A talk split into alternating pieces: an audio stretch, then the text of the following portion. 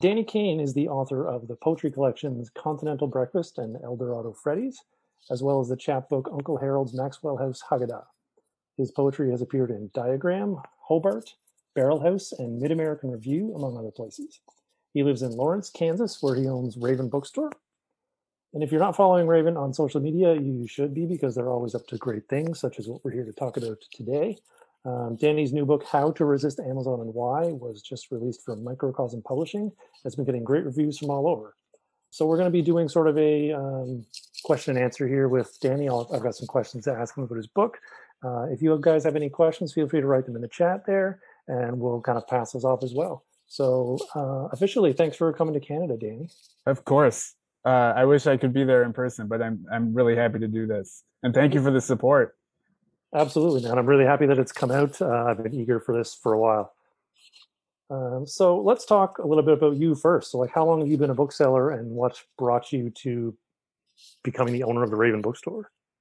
Sure. Yeah, I never. I was gonna be a teacher. I was supposed to be uh, a high school teacher for my my whole career, and that's what I went to school for. And I graduated undergrad and went right into a, a job teaching sophomore English in a, a, very tiny rural high school in, in small town Ohio, which proved to be a, a bad fit in many ways, um, through no fault of the wonderful students. But it just, um, as much as I had thought I had the temperament of a teacher, I realized I, I kind of didn't. And so I, I stopped doing that. And then, well, my first thought was maybe teaching college is better so I went back to grad school and did um, teaching freshman comp to kind of pay my way through a couple master's degrees. And um, I like the the English stuff. Uh, the masters were in English and, and poetry. I like that stuff, but teaching really didn't didn't take off. So I, I moved from Ohio to Lawrence, Kansas to get an MFA in poetry here at the University of Kansas. Um, and I got a part-time job at the Raven um, and fell in love with independent bookselling and every part of the business. It's just this is a, it was a magical place. The store has been here for 35 years uh, since 1987. Um, it's well beloved in the communities uh, in the community it serves.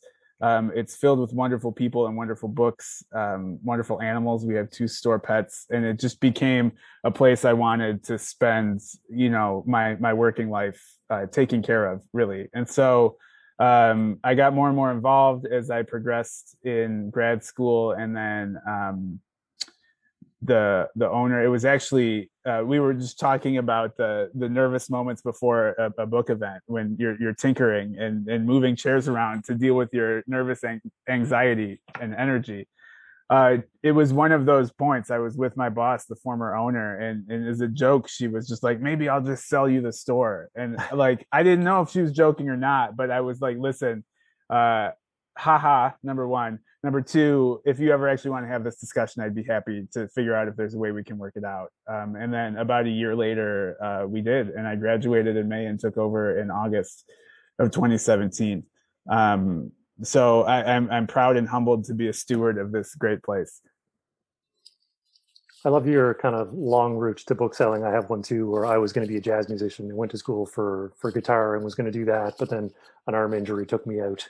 Oh no, uh, I, I, don't do it anymore. So I got a job where I was shelving books with one hand for a long time, and then that's what started it all. And and now hosting Zoom events on here. Yeah, well, I mean, like book selling can be a really physical job too. So I'm glad the the uh, the the injury still allowed that. Um, but you're doing great. I'm glad. I'm glad it worked out this way. Well, thank you. Um, so in the book, you mentioned that Amazon affects literally every aspect of your running a bookstore, and a lot of people probably think, oh, well, it's just a pricing thing. Like you can get stuff cheaper online than in a store. Can you talk a little bit about kind of what you meant, how it literally affects every bit of what you do?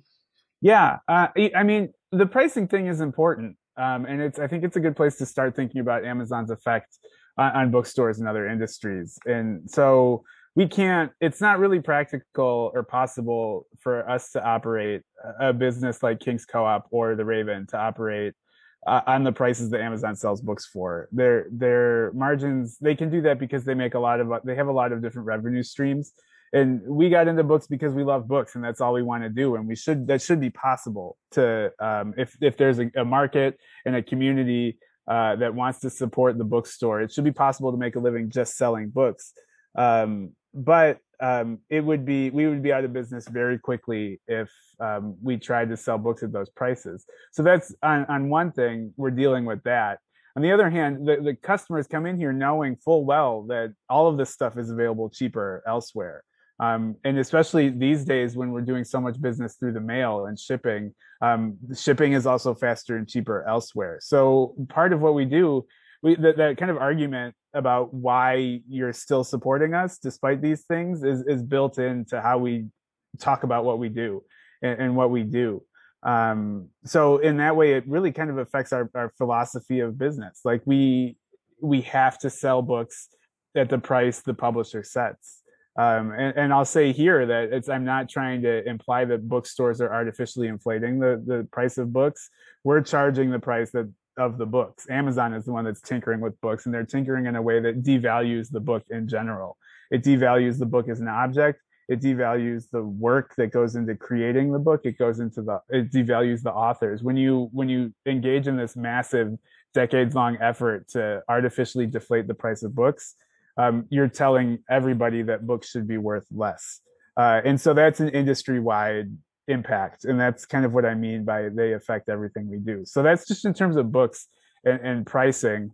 Um, but I mean, they Amazon affects the the landscape. Um, they're they're kind of um, they're depressing uh, downtown main streets. Like we're on kind of a main drag that's set up like a kind of an old school small town that's that's lined with small businesses um, and in places like this and elsewhere, empty storefronts are kind of springing up in between these small businesses as people can't make it, and and a lot of that has to do with Amazon's expanding into many many different industries. But even to the fact that like it's stupid little things. Like when we've got two parking spots reserved for uh, curbside pickup and one of those those big ugly prime vans just decides to park there for an hour as they make their deliveries. Like that's the way amazon is impacting our business. Um, so it's it's just a lot of little things. Um, and yeah, I, the the one more thing I'll add to that is that Amazon kind of wants to take over their customers' lives. Their their motto is customer obsession. Um, not that they're obsessed with customers, but they want their customers to be obsessed with them. Uh, and they, they want customers to rely on Amazon for everything from their books to their food to their streaming entertainment to their home security. Um, you know that's the idea is amazon wants to extend its tentacles into every aspect of life. So what started you you know you've got this problem you're you're going out of your way to kind of fight with amazon you're being proactive about it which i love. Mm-hmm. what is the story of like how did you start writing like you said you're a poet you wrote poetry books how did you go from writing poetry to writing a nonfiction book against like the biggest company in the world That's a great question. I still write poetry books.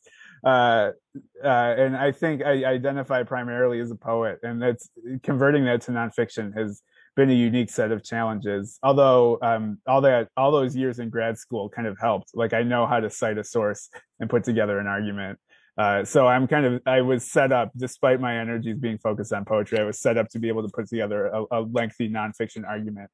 Um, part of it is just the magic of the Raven. Um, so the these like small guy versus big corporate competition um, discussions are not new in the, in the book world, um, and they they reached a first fever pitch in the '90s um, with the expansion of of two big uh, players, one being Walmart and one being um, the bookstore mega chains. In the U.S., it was Borders and Barnes and Noble. Um, and uh, that was the first time we had to have those arguments and and to to build that that uh, philosophy that we we still practice today about why people are supporting us even though it might cost more money. And the Raven um, opened in 1987. In 1997, a Borders Books and Music superstore opened directly across the street from us, and like we were literally in the shadow of of a giant corporate bookstore with uh, you know a, a million books um, many of which were 30% off. Um, and they were right there. And so the Raven had to figure out how to make that argument pretty quick. And they did. And one of the original owners, his name was Pat Kehde, got very good at, at talking to the press, um, at, at telling the Raven story and kind of selling the idea and the importance of small businesses to their customers. If Twitter had been around in 1997, Pat would have been all over it, just like I am today. She would have been out there on there saying the same stuff. Um, and that Borders was there until 2011 when the the chain um, shut down. Um, so in a way, I'm just kind of continuing the work, and you get indoctrinated when you work at the Raven, and it's just in in book selling, it's part of what you do is you internalize the philosophy. And I was really inspired by the Raven's legacy of standing up um, and speaking out for the importance of small businesses and, and community-oriented businesses.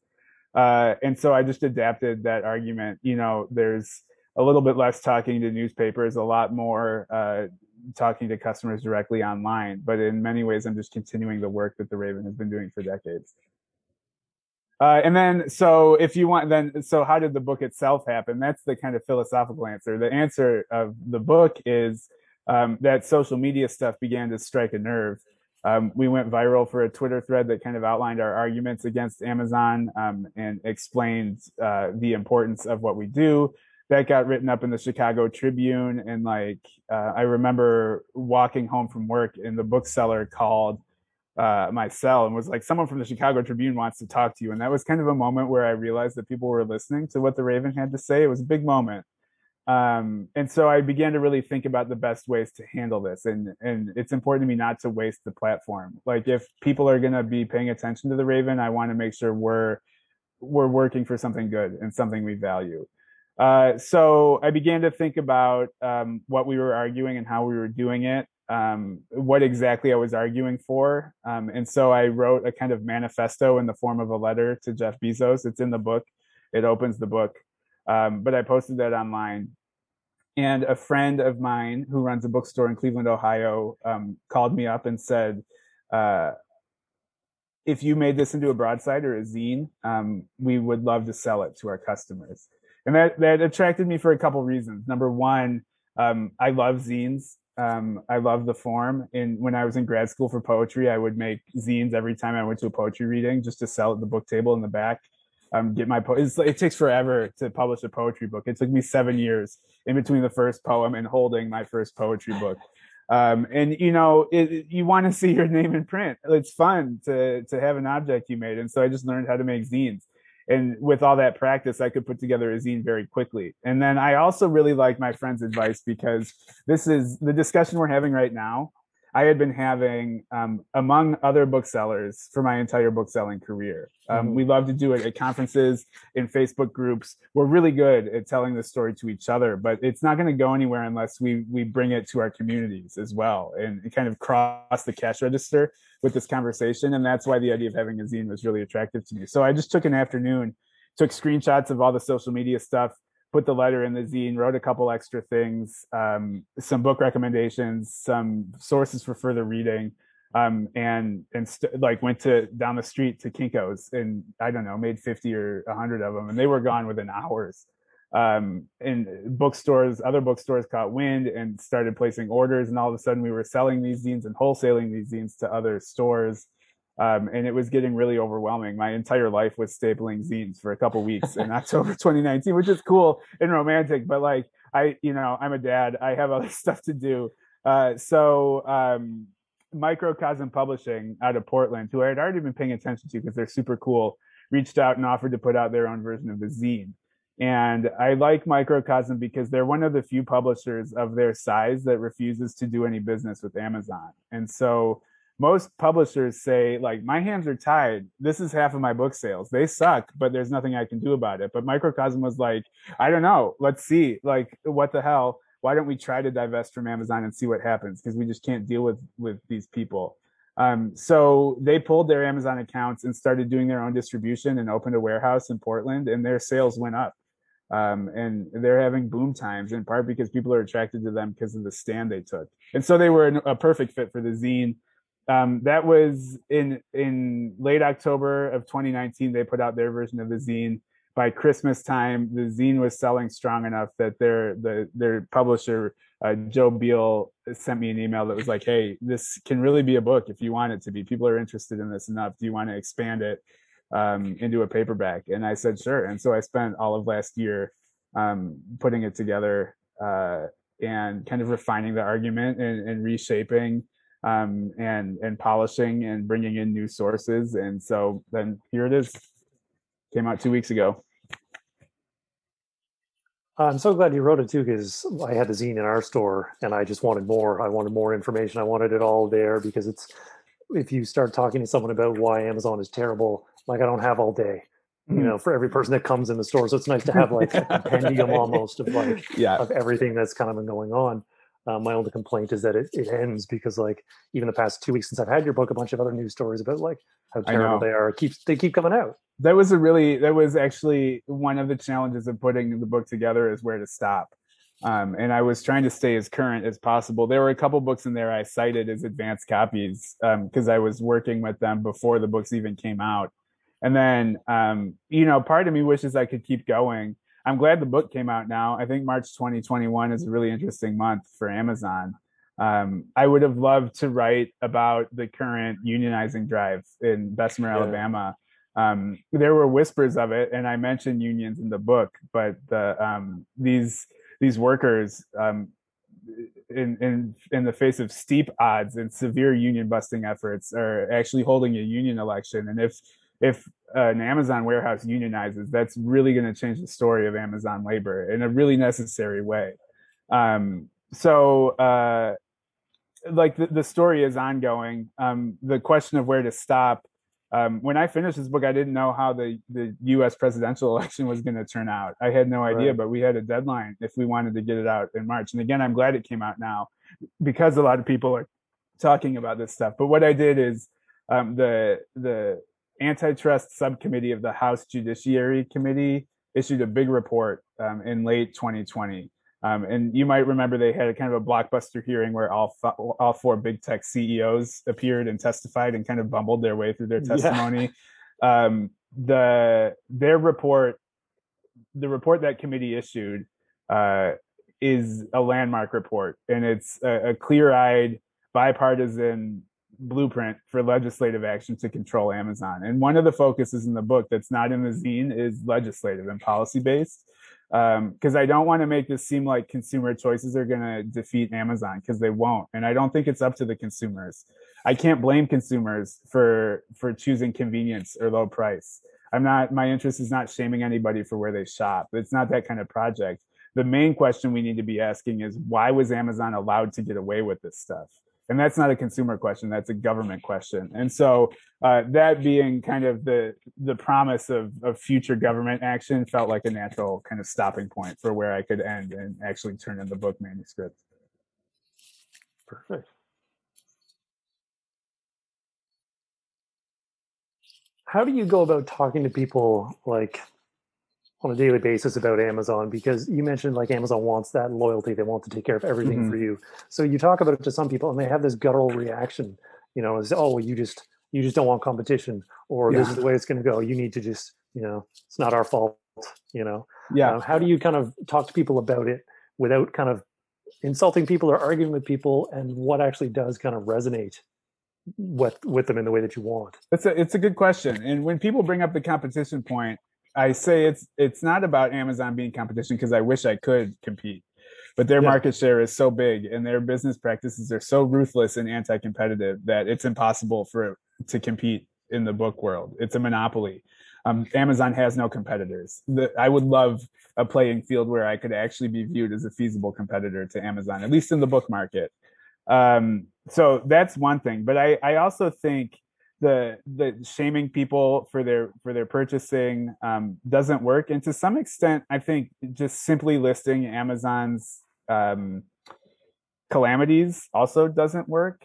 Um, the the most resonant thing, and I think what I really try to focus on the most, and this informed a lot of my decisions in putting the book together, is focusing on the importance of small businesses and the power a small business has and the the relationships that these places have with their communities. And like instead of what what amazon does let's talk about what small businesses do with the knowledge that if amazon continues its growth if amazon continues to get everything it wants these small businesses will no longer be here.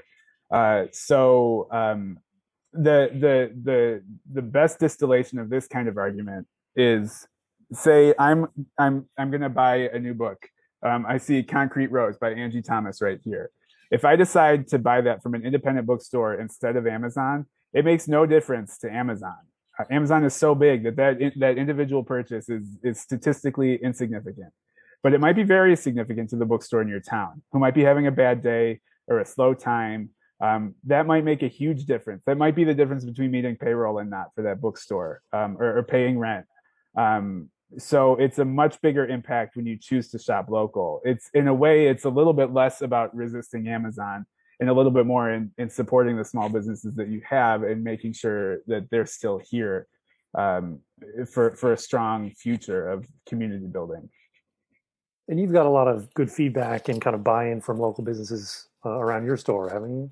Yeah. Um, well, it's it's one of the reasons I really love doing business in Lawrence, Kansas. Um, it's a college town. There are about hundred thousand people here, um, so it's a mid-sized city. Uh, but the the best part of it is that we're that we've got a, a strong central core of independent businesses, of great um, independent restaurants and small retail, and and we work together.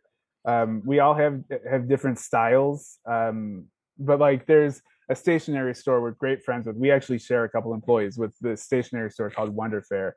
Um, but their thing is local politics, and they love to inform people about local politics. And they'll uh, they, they host like bootleg live streams on their Instagram account for like uh, DA, uh, you know, district attorney elections, uh, candidate forums, and they they they issue a voter's guide to take into the polls with you to make sure uh, there you that you're matching up with the progressive agenda when you're in the voting booth. And then there's uh, Ladybird Diner across the street from us, um, who's another Lawrence business who's attracted national attention. But in the in the early days of the pandemic, of course, this kind of cramped and cozy diner had to shut down.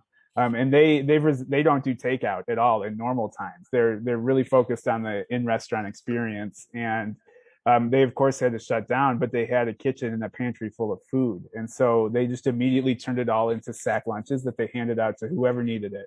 They said free lunch at Ladybird Diner 11 o'clock tomorrow, and then that turned into the next day and the next day, and then they started getting donations, and all of a sudden they've turned into a food pantry where they're handing out 200 free lunches every day, and they've done it for a whole year, um, just scrapping together funding. Um, and uh, in terms of how businesses work together um, I just love this story so much. So they, Meg, who's the owner of Ladybird Diner, um, is looking for ways to fund her free meal program. Um, and so she's a great writer.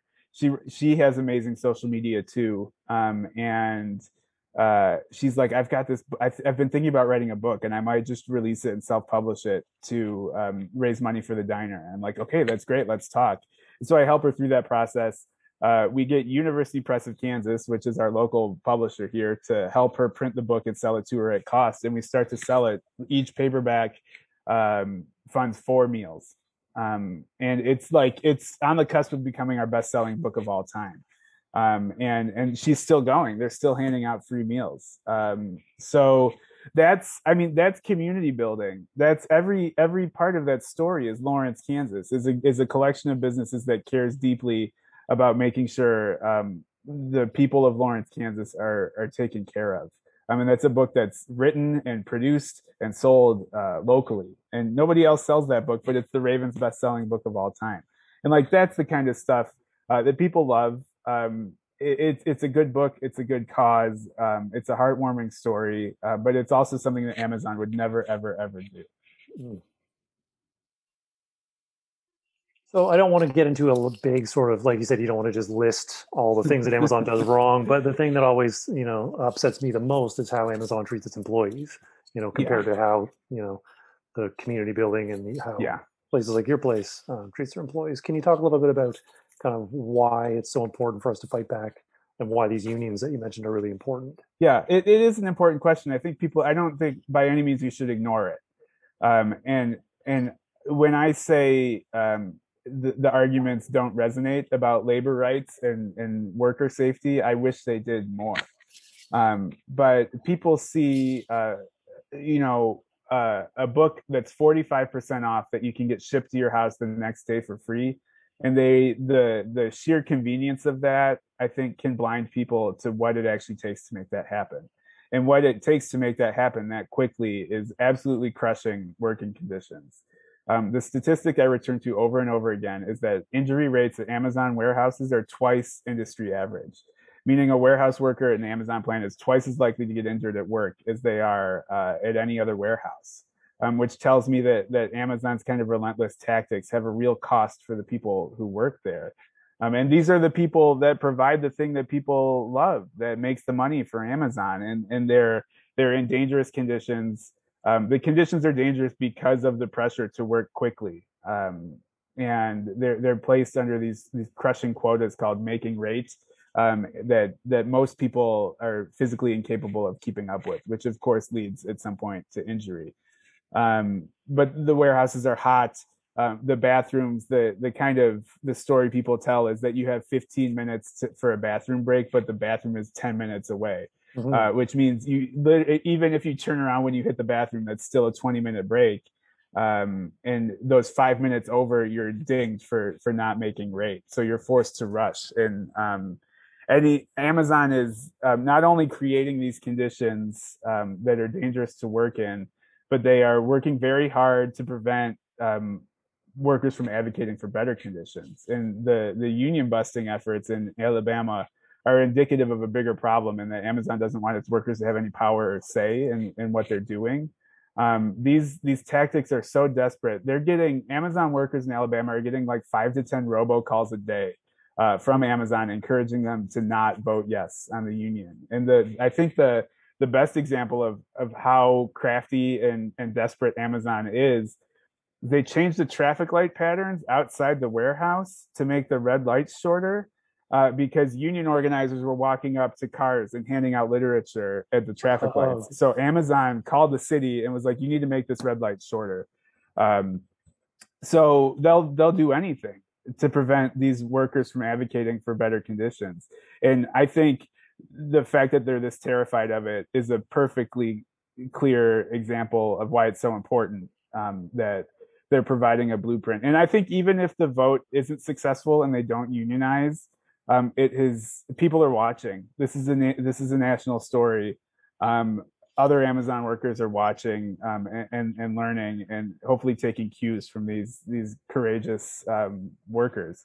And so it's really important to me um, to make clear that I, I hold no grudge against people who work for Amazon. In fact, I feel a tremendous amount of solidarity. They're book workers too.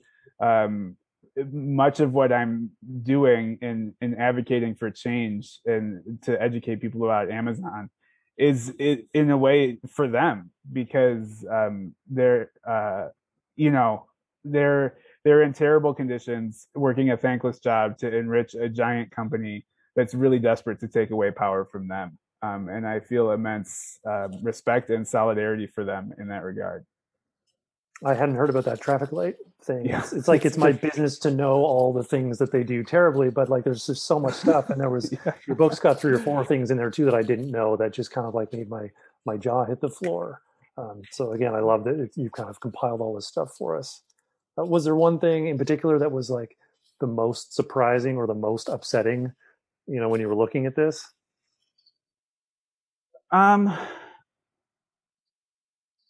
Well, I mean, there's there's so many stories. Um, there was there was one warehouse in Pennsylvania uh, that um, was hot. It wasn't air conditioned, um, and it, it was getting to be 95 or 100 degrees um, Fahrenheit. Are you Celsius? You're Celsius. We're Celsius, but yeah, yeah, uh, hot, really, really hot, unsustainably hot and like Amazon's decision before they put air conditioning in the warehouse was just to park an ambulance outside and wait for people to pass out of heat exhaustion. Um, or the um, Emily Guendelsberger, who wrote a book called On the Clock, where she embedded for six months in an Amazon warehouse. It's a tremendously invaluable book. Um, and and it, it shaped a lot of what I wrote, and many other people have looked at her work as important. Um, but she made kind of made famous the idea of the Advil vending machines, um, and they uh, rather than putting in medical clinics in their warehouses, Amazon is just putting vending machines filled with painkillers, and like that to me is that's I can't imagine that being the, my first answer to a question like that. It's like why are employees like what can we do to take care of our employees? Put a vending machine filled with Advil. Maybe instead like I can't imagine thinking that instead of like let's fix the conditions that are causing people to feel pain. Right. like, um, so yeah, there's just so much stuff um, that's that's eye opening. Um, there's another one um, that was two. This is from a book called Monopolized by David Dayen, which is another great book. Um, is two Amazon two two people who sell third party on the marketplace. So two small businesses who use Amazon for their fulfillment and, and selling their stuff. Um, they meet through kind of Amazon marketplace circles and get married and move in together. Um, and then Amazon notices that their accounts are using the same IP address and locks them both out of their businesses Right. um, and shuts them down. Um, there's a perfectly clear explanation of why they were running their businesses from the same house, but Amazon just sees two accounts from the same IP address. And like once you're in the appeals process with Amazon, Amazon has their own government and, and kind of judicial system about the marketplace sellers and appeals, and it's it's notoriously punitive. There's an entire industry of like lawyers who help take care of Amazon appeals. Um, so uh, yeah, I mean, just all this stuff. It's it's shocking. It's dystopian, um, and it, it's not hard to find, and it's out there. And and I wish, um, I don't know. It's Amazon is so easy and, and so convenient, and they're so good at, at kind of snagging people and and hooking people on their services that um, this stuff uh, gets ignored. But I think it's more people are talking about it, and I'm really encouraged uh, to see the the volume and energy that's that's coming to this conversation uh, and this issue. There's one other thing I wanted to, to bring up before we, we kind of see if there's questions from the people watching. Um, one of the things that I was kind of aware of, but your book kind of opened up even more.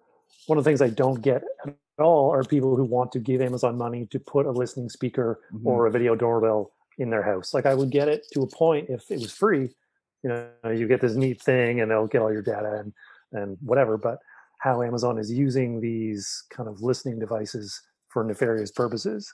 Uh, I wonder if you could talk about kind of your fear of where that's going and what you've seen with that, because you, Yeah. you paint a pretty a pretty dark picture.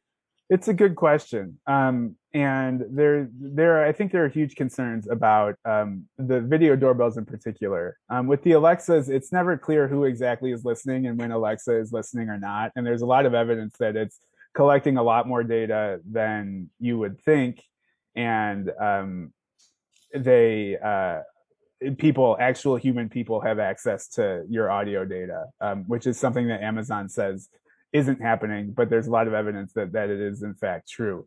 Uh, but with the doorbells, so the Amazon um, has these this company, a, a Prime van just drove by out in front of the bookstore. Nice, they're I bet they're listening.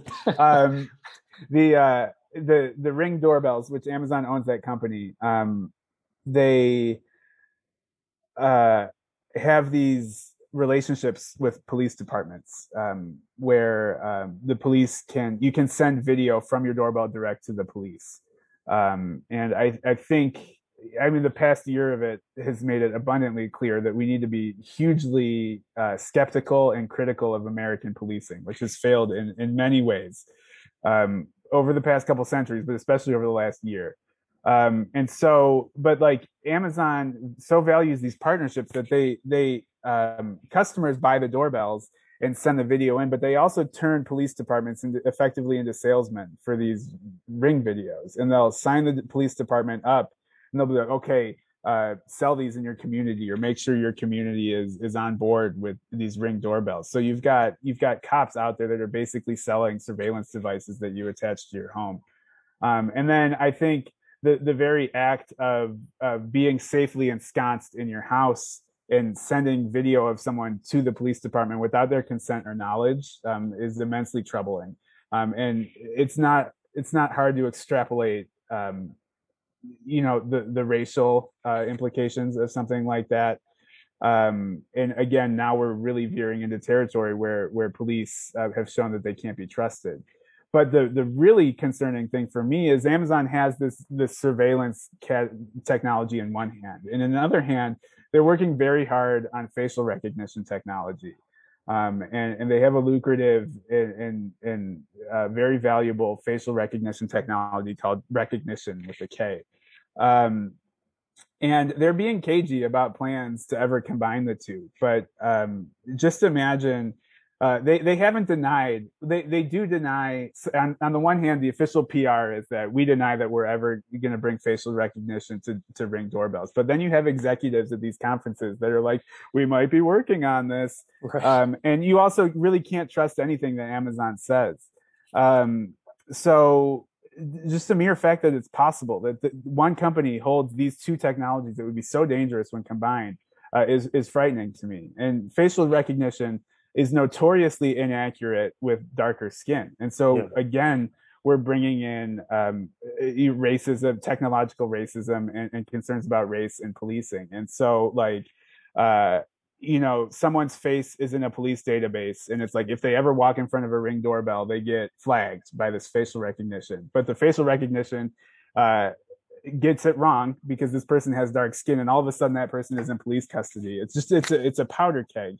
Uh, and I think it's it raises serious questions about um, privacy uh, and, and policing. But it's like people like to op- pick up their phone and see who's at their door, um, so they buy the ring doorbells. And you know, um, I, I, think we need to be really careful when we think about uh, who gets our data and what kind of companies get our data, and um, how much we we trust those companies with that data. And Amazon has a record that they're not really trustworthy with the amount of data they collect.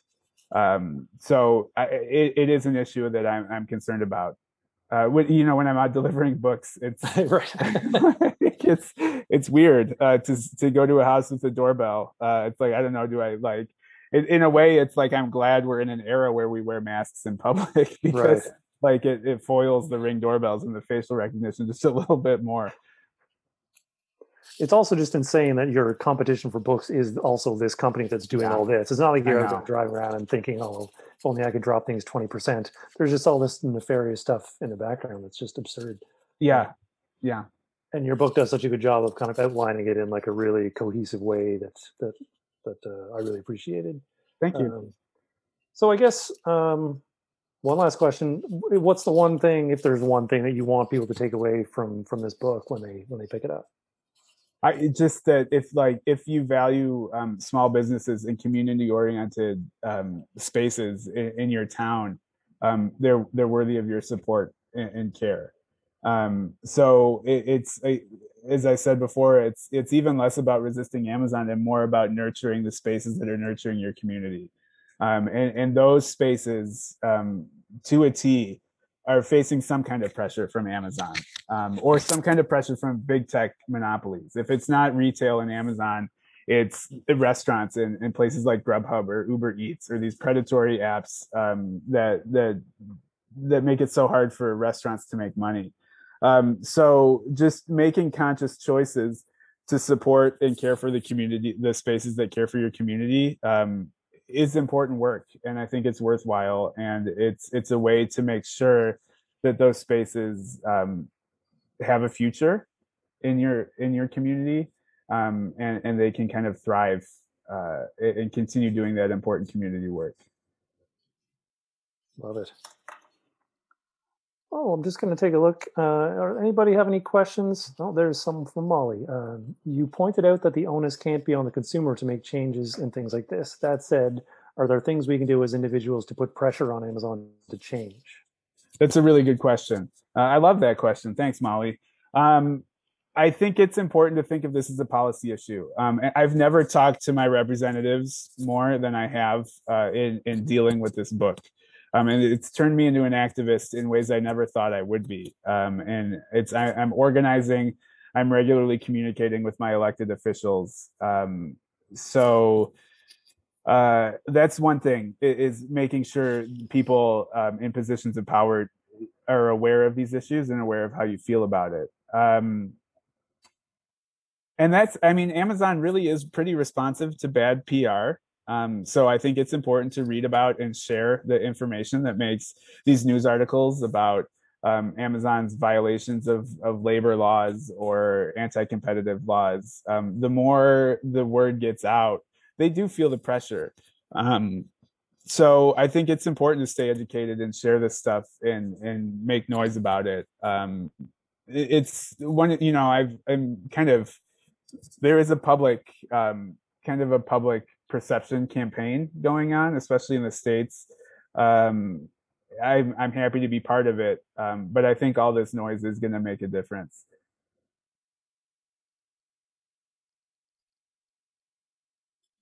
Thanks for that question, Molly. We just got Sydney Haynes just saying she loves following you on Twitter and respects all the work you put in. Tries to spread the word how Amazon is detrimental to the book industry herself, but folks don't like to take young women seriously, which is unfortunately true.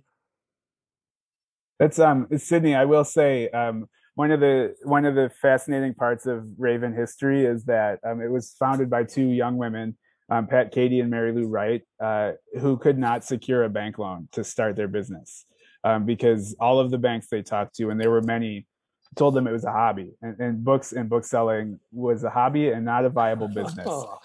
Uh, and of course, like here I am with the profitable bookstore that they started 35 years later. So jokes on them, on the banks, but also like they just they scrapped it together. One of them took out a second mortgage. They they did some some kind of prehistoric crowdfunding from the community before there was anything like Kickstarter, um, and, and, they made it happen. But we're we're well aware of of that problem. Uh, but I encourage you to keep making noise. Uh, Brittany asked a good question here that I had thought of asking too. Um, she just checked and noticed that your book is out of stock on Amazon.ca. What are your thoughts about Amazon selling your book and how did they get access to it? And this is something that you go into in detail in the book, but if you could uh, let her know what's going on. Yeah, there. well, I mean, they're they're out of stock because they can't get it direct from Microcosm. And so, since Microcosm won't sell directly to Amazon, they always have stock issues with Microcosm books because they have to get them through a third party place, probably a book wholesaler. Um, so, and, and that slows the process down. Um, it, it, people ask me this a lot, and I'm largely fine with it. I would, of course, rather sell my books um, through independent bookstores um, for for all of the reasons we've been discussing tonight. But at the same time, if I'm thinking about um, reaching an audience that might be able to to learn something, or perhaps change some behaviors, or or put that pressure on elected officials, um, I think it's okay to reach people on Amazon with anti-Amazon. You know, it's like some of these people might need to see this book and, and read it. Uh, so I'm I'm kind of cool with it. I'm upset that it might sell for less or make my publisher or me less money because it's on Amazon. Um, but um, I don't mind seeing it up there because you know maybe someone who needs to see it will see it there. It just goes to show how much Amazon will kind of sell anything as long as it makes a buck. Yeah. Like, if someone wrote a book that King's Bookstore is a turd, I probably would say no to that. Yeah. They'll make a couple well, bucks on it. That's you know they're running into problems with that. Um, it, it's interesting. They they used to call themselves the Everything Store, and they don't do that anymore. And they're one of the reasons why the anti-Amazon fight is bipartisan is because of free speech issues that get people on the right really riled up. Um, yeah. And so Amazon has decided um, they're these vile anti-trans books. I don't even know what it's called, um, but they've they've decided. Oh, it's books. They've decided not to sell books that treat um, queerness as a mental illness. Um, we're like, okay, that's that's a that's a great decision. I mean, the, the Raven has made that decision. We're not going to yeah. sell books that do violence to to queer people. Of course not. We have queer people that work here. Um, but uh, that's a, a, perfectly normal decision for a bookstore to make. And a, a, bookstore, especially a small one, makes a thousand decisions like that every day. Um, there are millions of books I decide not to carry in my bookstore simply because of space.